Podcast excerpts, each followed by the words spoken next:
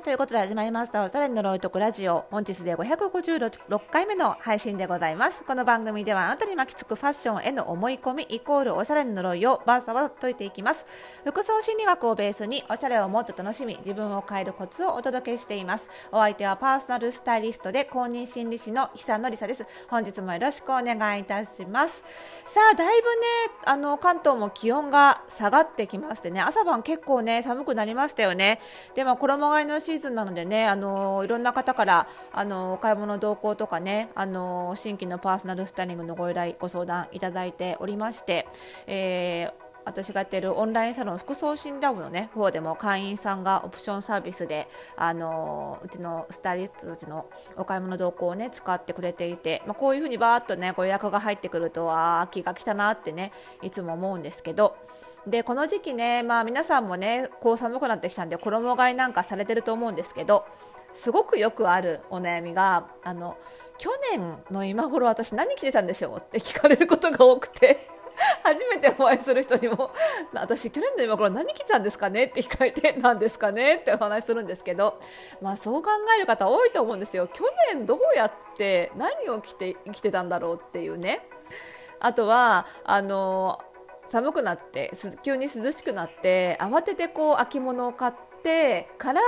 改めてこのしまい込んでいたね去年の秋冬物を見てみたらまた同じようなの買っちゃったあこういうの持ってたじゃん私みたいなね、まあ、そういう同じようなもの買っちゃったなみたいなこととか、まあ、そういうお悩みってこの時期とても多いんですよね。でまあそれらは要はその自分のねその手持ちの服ワードローブっていうのを自分自身で把握しきれてないっていうのが、まあ、全ての原因なんですよね。でその、まあ、洋服ってね、広い衣装部屋があって衣替えせずに全てのシーズンの洋服をね全部ずらーっとこうお店のさバックヤードのさ倉庫のさこうストック場みたいな感じでバーッとハンガーでかけて吊るしておけるのであればいいですよ。そしたらね、あのすぐ確認できますからいいですけど普通の人はそうじゃないわけじゃないですか。そうするとやっぱり、あの季節がね、あの過ぎたものは、まあ、ちょっと畳んで小さくしまい込んでおいてで今使うものだけ、まあ、出しておくっていう状態ですよね。なので、まあ、そういうこともあってあのなかなかねその把握できないと、まあ、つまりその人間っていうのはやっぱり自分の目にパッとつくものしか把握できないわけですよ。もうそれはしょうがない。目につかないものの全ての情報を頭の中にストックしておくことは難しいので。でしかもあの、まあ、仮にねこう吊るしておいたりしたとしてもやっぱり洋服って大きいのでパッと全てを見渡すことって難しいんですよね。もうよっぽど広い衣装部屋じゃないと絶対に失格が生まれるのであの重なり合って見えなくなっちゃう服もあれば、ね、畳んでしまって引き出しにしまっておいちゃう服に関してはねそれこそ全部をパッと一覧することはできないわけで一枚一枚こうめくっていかないと見えないわけですよね。なのでなかなか把握できないと、まあ、つまりこう一覧できるようにするパッと全てを見渡せるようにするっていうことが、まあ、把握するための唯一の方法であるわけなんですよ。でもそれがねその洋服洋服の状態だとその大きくてね、洋服っていうのは着るものですからね。サイズが大きくてなかなか全てのものをパッと見るのは難しいということでじゃあどうするかと。いった時にやっぱり服を写真に撮って小さくしてパッとそれを並べてね写真という形で並べて見渡せるようにするしかない。わけですよね。まあ、なので私が結構このラジオでも何回も言ってると思うんですけどやっぱりワードローブはある程度その写真という形で、えー、デジタル管理した方がいいよと。もちろん写真撮ってねあのプラロイドとかであの並べるのももちろんいいんですけどね。それはそれでまた場所を取るしなかなかバットをね広げるのも毎回探すために広げるんだったら洋服広げた方がいいよいいよねって話になっちゃうのでやっぱりこうデジタル管理デジタルで写真画像という形で、まあ、スマホの中にストックしておいてパッと見たりとかパソコンで見たりとかするのが、まあ、一番便利だし一覧性が高いわけですよね。可視化できる一番の方法であるということなんですよ。ただこのねそれをおすすめしてもですよ。皆さんそれはそうだろうねと分かってると。でもやっぱりそれが面倒くさいっていうのがまず先に立つわけですよ。それができたらもちろん把握するのも簡単になるしね。あのパッと確認できるしいいのは分かってるんだけどやっぱり面倒くさいと。1枚1枚写真撮って、ね、スマホにファイル名つけて保存してっていうのはなかなか面倒くさいよと。いうことがあるわけででやっぱりワードローブ管理って本当に毎日のことですから、ね、あのやっぱり簡単じゃないとなかなかできないし続かないっていうのも当然分かります。なのでそのデジタル管理をいかに簡単にできるかっていうところが最終的には肝になってくるわけですよね、まあ、なのであのこのラジオでもねそのワードローブ管理ツールアプリみたいなものをあのご紹介したこともあったんですけれども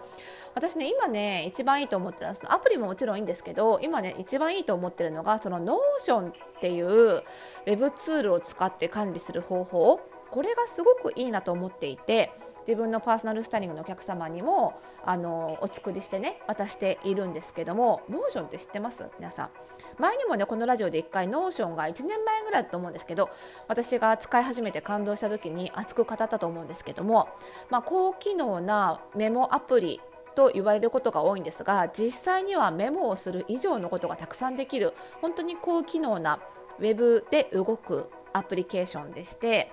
なんであのインターネットが見られれば誰でも使えるんですけどね。あのあメモもできるし実際にはデータベースツールなので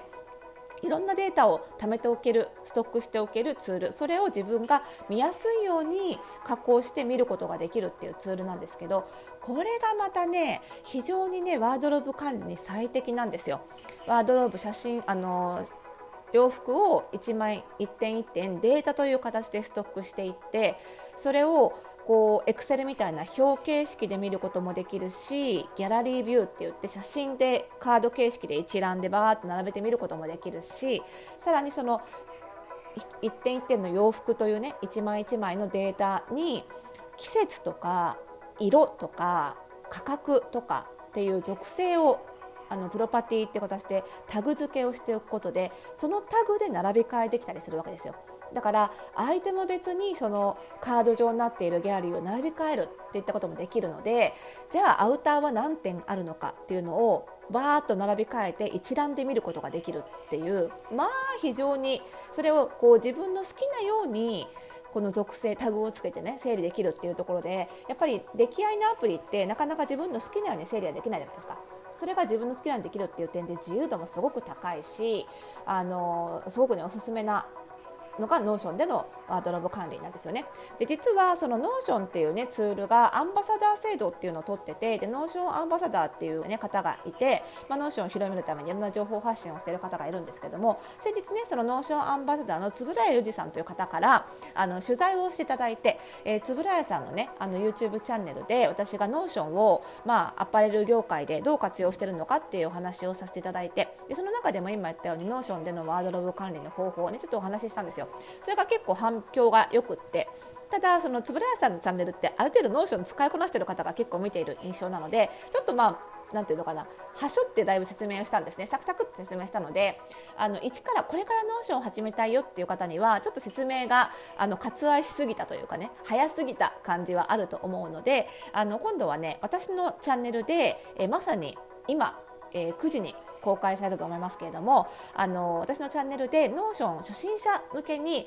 もう私の言う通り真似してもらえればこのワードローブ管理のページがまんま作れるよっていう動画をちょっと作ってみました。なので聞いてる方でね Notion なんか名前はちらちら聞くようになったけどちょっととっつきづらいんだよなっていう方はもうぜひアカウントだけまず作成していただいて真っさらな状態で私の動画を見ていただいて真似すればあのワードローブ管理のページが出来上がるような動画作ってみましたのでぜひねこちら見てみてください。あの Notion を使ったワードローブ管理術というねタイトルで動画を先ほど公開しましたのでね、はい、ぜひぜひちょっとそれを見ていただきなというふうに思います。でね、今回、まあ、そういうわけで結構 Notion 活用してたらあの取材をしていただいてね、円谷さんのあの YouTube チャンネルに出させていただいたんですけど、やっぱいいなと思って、あのなんかね、その円谷さんのチャンネルを見てる方とは私の中に私のことを知らない方もたくさんいてで、まあ、そういう方との出会いがあってそういう方って私の話をすごく新鮮に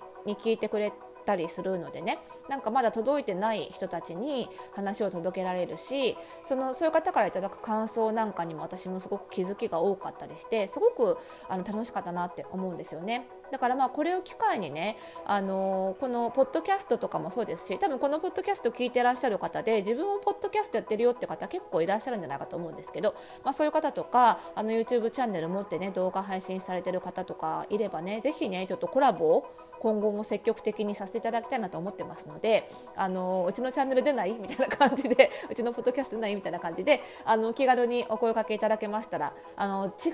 ルであればあるほどなんかすごく相乗効果というかなんか化学反応で面白いなと思ったので。で私ねネタだけは本当にいろいろ出せるんです。ネタネタは尽きないんですよ。本当にアイデアはあの売るほど出るというよりは配るほど出るタイプなので あの全然ジャンルが違うねチャンネルとか動画とかあのポッドキャストのやってらっしゃる方でもうちのジャンルでなんかファッションを絡めてなんか話せませんかっていうふうに振っていただけたらあの全然話せますので あのよければねあのこれを聞いてる方でぜひお声かけいただければというふうに思いますのでね。あの私の何何らかの SNS 宛てでも結構ですししあのマシュマロでも結構ですのでぜひメッセージいただければなというふうに思いますし今後もねそういうコラボをいろいろやりましたらまたこのポッドキャストでもお知らせしていきたいと思いますのでぜひ見たり聞いたりしていただけると嬉しいです。ということでね、 Notion もね、ぜひ皆さん使ってみて、ここが分かんなかったなとか、こんな使い方あるよとかね、そういったこともね、ぜひお聞かせいただければと思います。えー、番組概要欄にありますマシュマロから、えー、ご質問でも結構ですね、感想でもメッセージ何でも結構です。お気軽にお送りください。ということで、えー、この番組の更新情報は各ポッドキャストサービスでは登録すると、ラジオトークでフォローすると受け取ることができますので、ぜひね、登録とフォローの方も引き続きよろしくお願いいたします。それではまた次回の配信でお会いしましょう。おやすみなさい。